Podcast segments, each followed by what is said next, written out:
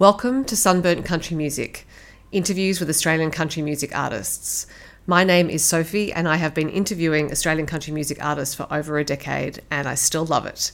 I love their stories, I love their insights, and I love their music. So I hope you enjoy hearing from them on this podcast. Tammy Moxon is an artist in Queensland who released her debut album Fall in Time in 2016 then Drive Me Sane in 2019. She intended to go back to the studio in 2020, but of course, all those sorts of plans were derailed. But it was worth waiting for her new single, Fighting Chance, with the promise of more songs to come. So we're going to talk about the single, maybe a bit about the album, the last album. Hi, Tammy. Hi, how are you? I'm very well, thank you. I am going to get right into Fighting Chance, though, and uh, I understand that it started life on a sunset cruise from Magnetic Island to Townsville, but you were not a passenger on the cruise. No, I was working. I was um, the serenader, I guess you can call it. um, I was uh, on the top deck with like a busking amp and my guitar, and I'd sing to the passengers going to and from uh, Townsville and Maggie Island, and that was about six, oh, four or six trips or something like that. And right. the last trip usually it was on a Friday, and the last trip back to Townsville um, usually had no one on it because no one really wanted to go to Townsville for the weekend when you're on Maggie Island already. Um, so I would just sit on the passenger seat and just play on the guitar. So it looked like I was playing because I might as well. I was paying, getting paid for it, and um, just play on the guitar until I found a melody. That's how the melody came about. Um, right. The lyrics didn't come about till a year later, but yeah, that's that was a nice way to write a write a a melody is yeah, yeah cruising on a barge. yeah. Um, I'm curious when you're singing in an, in an environment like that because it's it's not just an outdoor gig; it's a moving outdoor gig on a boat, and oh, yeah. you sort of you've got the sea and the sea air around you. Do, uh, do you have to, or are the things that can happen to your voice if there's too much salt in the air, that sort of thing? Do you have to learn to adapt to those conditions? uh, seasickness. Yeah, oh, no. I do get sick. Oh wow, I'm saying this on here. Um, I have a few times. Yep. Um, but the staff were very uh, lovely about it, and they said, "Don't worry, we get seasick too." But it was just finding a way to sit down. I ended up finding a way to be able to sing and not feel sick, and right. that was I had to sit down, kind of like in a stool, kind of like a this high up, oh, yeah, like the height of a stool. Find yeah. something the height of the stool. Sit on that, have one leg on the guitar case, one leg on the floor, and then I was I could kind of steady myself then. It wow, was kind okay. of like kind of like when you're when you're um i guess you're drunk and you need the your foot on the floor when you're in bed to, stop, yeah. to stop the room from spinning yeah. uh yeah so that that helped and um i found my little and i didn't i was good then i was i was a pro at singing on a boat um yeah because i imagine seasickness would really affect your ability to finish a set uh, it's it's very yeah. when it happens yeah it's not nice. Oh. Sorry, I can't believe I brought this up. Well, I asked you. I asked you about the the just like you didn't bring it up. I totally got it out of you. Um, did it happen the first time you played, or did it take certain conditions to get seasick? Um, the top deck wasn't so bad. Like I did kind of get a bit ill, like nauseous, but it wasn't. It was when I was on the actual bottom deck where the cars are. Oh, they got oh, me yeah, there. couldn't see anything, right? Yeah. yeah, I half of that gig was not was not performing. but see, these are these are gigs that some people may not realize musicians do, you know, and, and it's yeah you have to do in order to deliver music to the people. Exactly, and um, yeah, it, a gig's a gig, and uh, it's a if it, they're paying paying the right money, you do it. I guess. uh, was it the sort of gig where people would request songs? Oh yeah, I'd allow requests. Yeah, um, that's pretty much my whole set is people requesting. Um, right. I I I don't I generally don't have a set list because um, I'd rather the the um, crowd tell me what they want to hear. It's a bit different at a festival because it's a bigger crowd. You can't really um, it's not you know you can't really connect with them you know face to mm. face they're kind of it's a bit you know they're a bit further away so that's you know a setlist kind of gig but um when i'm doing you know, clubs and pubs, you know, more intimate gigs, yeah, it's a very request heavy um, set. And usually I have like a, I've had, I usually have like a QR code for people to scan. This is like um, wow. a QR code. This is uh, hangover from COVID when people, because I live in Queensland, so for a long time people couldn't be within. I think it was like three or four meters of us. Right. So, um, so I had a QR code for people to scan, so they knew every single song I knew, and they just they just submit the songs. I get them in my emails on my iPad on stage. And I so still have that. People still know about it. So every now and then when I'm on stage, I get emails saying, Can you sing this? Can you sing that? And that also has my songs on there too. So people do request my songs, which is nice. How big's your repertoire? Mm, it's it'd be over 800 songs, I'd say. Oh my goodness. Yeah, I'm trying for a thousand, but I, last count it was 700 and i'm pretty sure i've put a lot more on there since then. That was probably a year ago i last counted. So yeah it's it's definitely growing. And the good thing is people down the bottom i get people to tell me what i need to learn and people aren't afraid to tell me what i need to learn.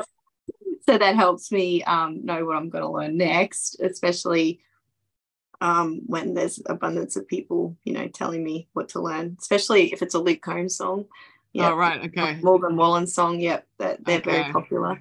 Um, yeah, it's it's interesting to see what people like and in different area like postcodes or you know towns or whatever um, everyone's different it's very eclectic you know like Airlie Beach is a very um, they they're more of a like a reggae kind of town and right. then you go to Townsville, which is more like a country town, like country music town, and yeah, you go in inland, and um, yeah, they they like their Australian country as well. Um, yeah, it's very interesting to see what people want to hear, and you try and learn as much as you can just to kind of please everybody. yeah. Yeah. That, that is such amazing cultural insight into how yeah. different sounds and you know what's popular because the sort of thing that only someone in your position would pick up. Um, unless it's the radio station's programming in a certain way, I guess. But that that is fascinating. I could probably talk to you about this for an hour, but I will get to your music because we are talking about your music, and I'm going to bring us back to Fighting Chance and ask you okay. what is the song about. Fighting Chance is um, well, the lyrics were written in those first couple of weeks of COVID, the shutdown. Um, so there was a lot going on um, online because people couldn't really talk to each other face to face. So there was a bit going on. We didn't really know what was going on in the industry, and there was a bit there was there was question people were questioning whether our industry um, needed help, and they were saying we weren't essential, and there was a lot of nasty things being said, and um, there was a few musicians saying, "Well, excuse me, we do pay pay tax, like we, yeah. you know, like we do um, give back." So um, it was a scary time. We were kind of under a lot of scrutiny, our industry, and um, and also we were under, you know, under a lot of pressure because we're thinking, how are we going to? Because I'm a full time musician, so I'm thinking, you know, how am I going to pay the rent? Like, you know, it was yeah. it was a scary time. Um, so yeah, it was pretty much trying to tell people not to turn on each other online. Um, because we didn't know what was going on. The last thing we needed to do was turn on each other. Um, but that was the chorus in isolation that was written first. And then um, the verses came along, and I was like, oh, I'm kind of done singing about that. I'll just make it a love song. so I uh, kind of changed course there. But um, originally, it was something serious, I thought. And then it just turned into a love song. But uh, you know, you can apply it to any relationship, I guess.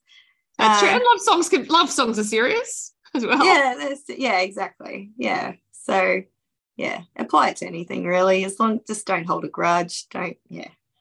Just yeah. get it out in the open and talk about it and move on. That's yeah. my dog. I'm sorry. Don't apologize. I always love having dogs uh, um, on the podcast because dogs are great. Um, but you mentioned that you wrote, yeah, you wrote the melody on the on the boat um, and then the lyrics came quite a bit later is that often the way you write songs that the parts are separate and you'll bring them together at a certain point in time do you usually write music first lyrics first what's or is there no set pattern to it i did in the beginning um, the melody came first and then the lyrics and that was um, I didn't like that way of writing. Like there's still melodies I've written from when I was 16 that I haven't put lyrics to. And I don't want to say how old I am now, but that was a while ago. So I I um I don't like that way of writing because the melodies are really, I think they're really catchy. Mm-hmm. And um, I feel like there's no lyrics that make sense that kind of fit with it, like that make me happy. And right. um, yeah, Fighting Chance was unfortunately one of those songs. But um, when I went to like the Academy of Country Music and mm-hmm. I, I saw how other people were writing, um, they kind of write around a hook um, mm. so they kind of have the melody of the hook and the hook itself like the you know the title of the song they they kind of write around that it spirals around that. Um, that was an easier way of writing. I was more productive writing that way. Um, and i try to write that way if i can help it. Uh-huh. um, but unfortunately fighting chance was just one of those luckily it only took a year. Like it's not like you know all these other songs that i've written uh, you know written melodies and i haven't you know put lyrics to. So um, yeah, I guess Fighting Chance had was yeah was one of the lucky ones. Well, maybe you could go. Now you've been to the academy, you could go to the Dag Sheep Station and take your melodies with you, and then yeah. pull a name yeah, out of and find someone to write lyrics with. Yeah, that's a good idea. I should get someone just to, yeah, put lyrics to them because yeah, it's been too long. I, it, you know, I should have, I should have done it by now. but look, it's it's so great to have that bank of stuff there to to draw on, rather than the well being dry, I guess. Mm, well, one of the songs on the album is actually a song I wrote when I was 17. It was right after my first breakup. And um, I finally, you know, I finally wrote that thing. Like it was kind of, it was all, it was loose and everything. It wasn't really cemented. Does that make sense? It wasn't, I, yeah. I wasn't happy with it. It wasn't finished. Yeah. And uh, finally finished. Um, yeah, after I got, got a call from Shane saying, You're recording in a couple of months, hurry up and have some songs ready. so that's the previous album, you mean? Or so this album. Yeah. So the, the album's pretty much recorded. It's just, okay. um, yeah, just slowly introducing the audience to, yeah, the songs try yeah. and give it as much life as I can. yeah, yeah, yeah. Um, well, you recorded Fighting Chance with Shane Nicholson, as you mentioned, and he was your producer for Drive Me Sane as well. Um, and I thought that Drive Me Sane had this lovely, clean sound where your voice and the lyrics were at the forefront. Um, but it also meant that the heartbreaking songs are more heartbreaking because you're right there telling us about them. And I wanted to ask in particular about Can't I Fall for You, which to me is oh. the most devastating song on that album in a beautiful way. It's such a, a great song, but I'm wondering what the story is behind it. That song was written about um, uh, someone. It was it was an ex, and um, he was he was very kind and he was very loving, and I couldn't give back and I was like, why can't I fall for you? Because you can deal with my crazy, you can deal with um, my pain and you know how to harm me. Why can't I fall for you the way you love me? And it was it was a bit of a nasty song, but I I it I didn't mean it to be nasty, but it was it was just a I guess a plea why why mm. do I have to um and why do I have to pass this? It was it was a really yeah, it was a hard time and I was I felt like a horrible person at the time and it was just I guess a, a way of getting those feelings out, you know, trying to get over that why why couldn't I do it, you know? Yeah. I actually didn't think it was nasty at all. I thought it was Oh really? Really you know, it was it was truly expressing regret that this set of circumstances are coming around. It wasn't like you were saying, uh, you know, I, I don't care about you. It was actually I wish yeah. with my whole heart that I could give you my whole heart, but I yeah. cannot. It was a bit it was kind of a sorry song as well. It was um I guess me explaining myself. So yeah, it was a it was a sorry song, and I think the person will know who it's about when they hear it. Um, but yeah, it's um yeah, it was it was a sorry song to pretty much explain where I was at. Yeah. And um, but yeah, they're happy. They're married now, so um, it was for the best. well, it's a great song. In fact, there are many great songs on the album, which which is a document, I think, of life and family and love for home and family. And I'm wondering if when you set out to write it, you had an idea in mind of you want to tell this story about your life and the people you care about, or whether that was just the way it came about once it was recorded. Uh, to drive me sane. Yes, drive me sane. Yeah. yeah. It was uh, Drive Me Sane was pretty much um, a therapy session. Like all those songs were therapy sessions. Um, because it was a time in my life where I was questioning, you know, my self worth.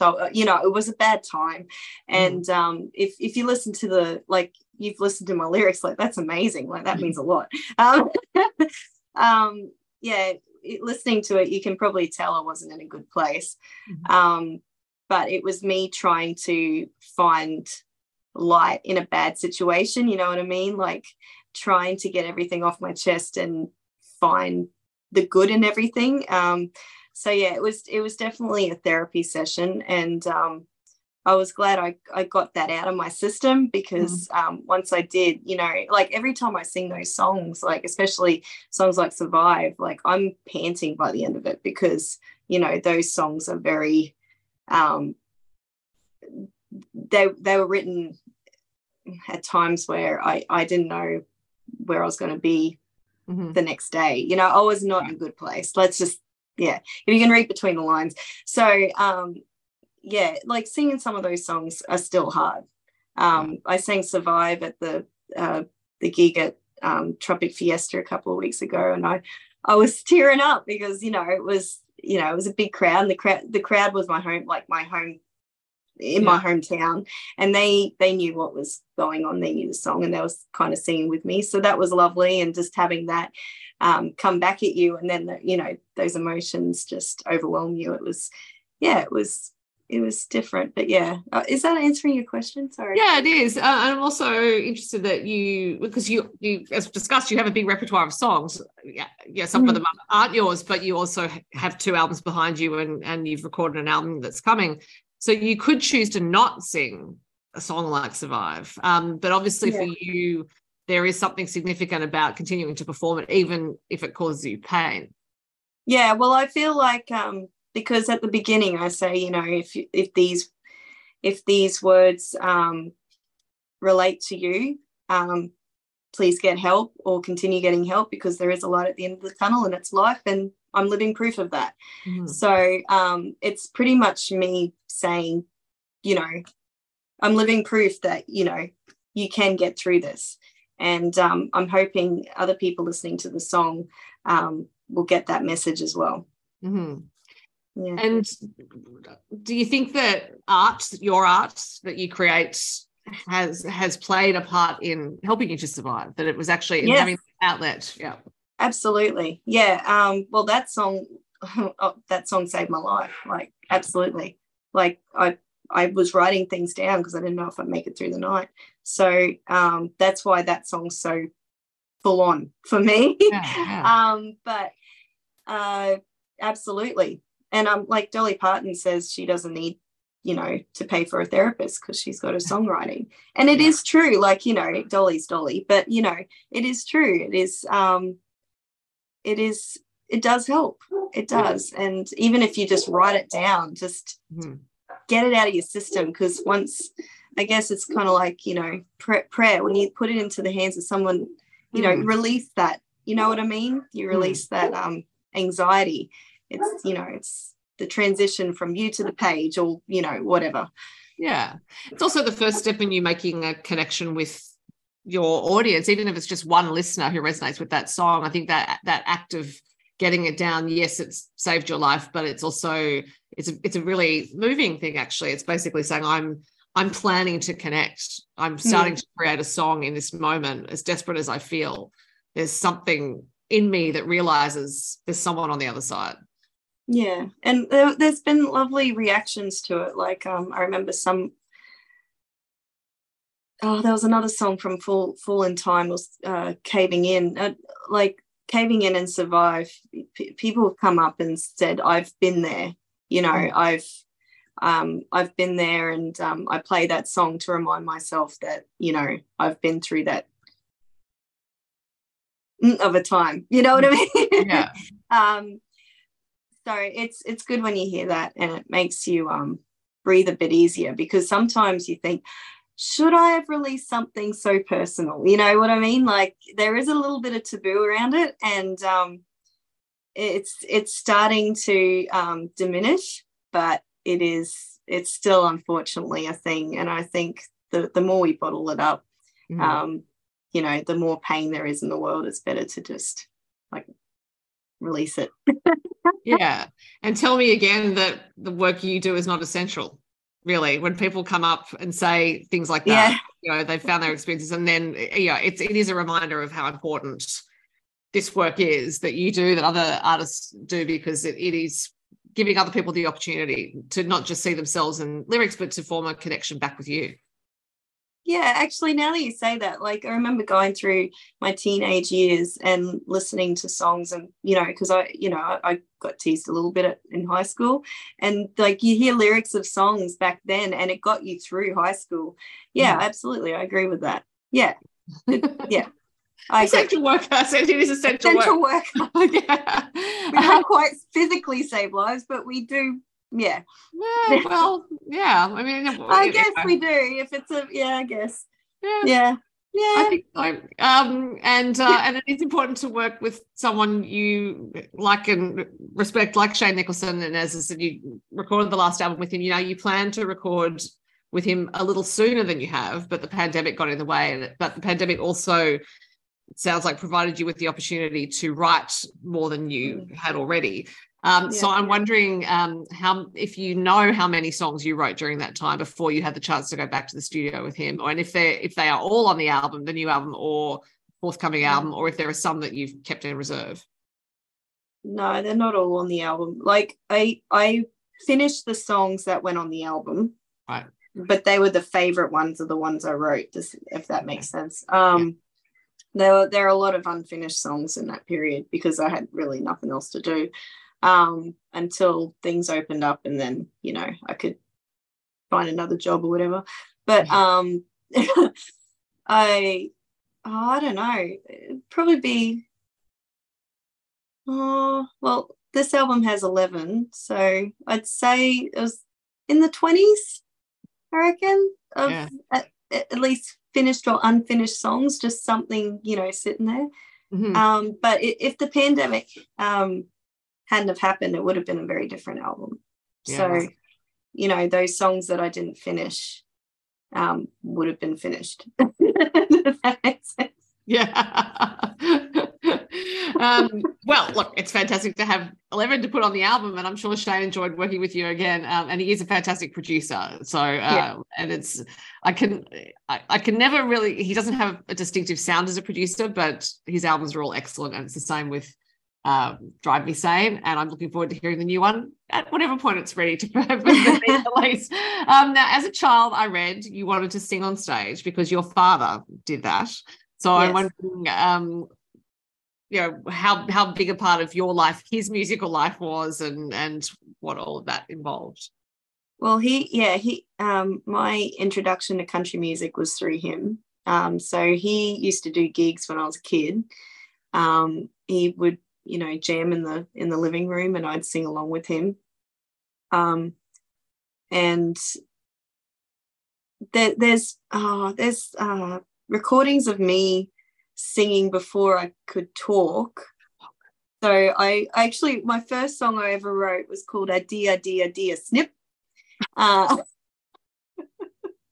a dear dear dear snip Um, so apparently I sang from an early age. Four, four was my first um, performance on stage. And then I started doing gigs with him from eight to 12. Oh, okay. Um, so that was that was good. That kind of um, got me pocket money mm-hmm. and um, got me, you know, my my dog, my little Foxy, Fox Terrier, um, and a couple of bikes and stage clothes. Um, and pretty much my child. No, I shouldn't say that. Um, a lot of a lot of things. It got me. It helped my parents out. I'm sure. um, but yeah, it was um, it was a great way of kind of earning money and having fun. And mm. um, it's funny how what you did do in your childhood um, ends up being your job later on in life. So yeah. that was my um, apprenticeship, I guess.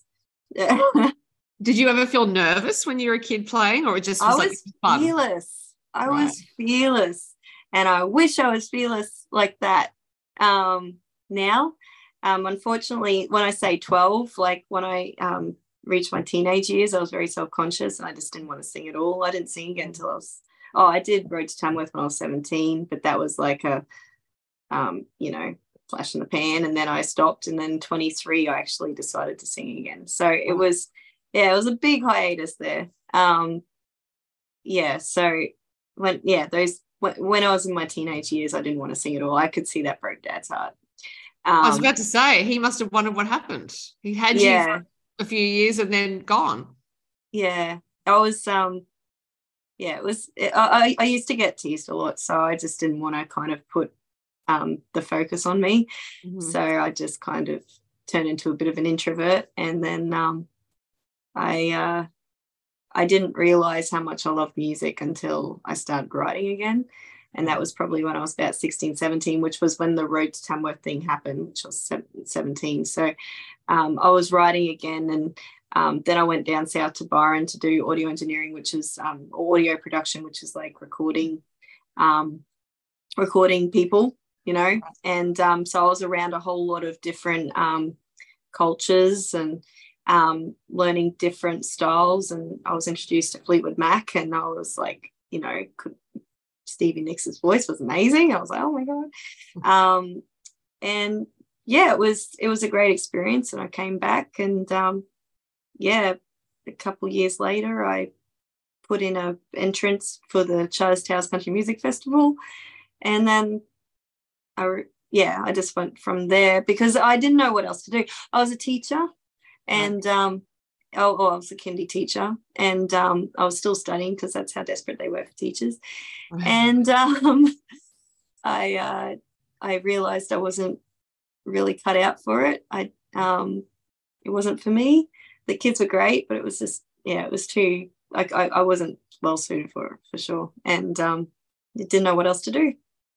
So just got my dad's equipment and just handed out flyers anywhere I could, like within yeah. a 300 kilometer radius of Townsville. And uh, yeah, it's been my full time job for eight years. That's amazing. Well, particularly to reconnect with it like that, and and having had so long away for it, it seems like you just threw yourself back into the fire, so to speak.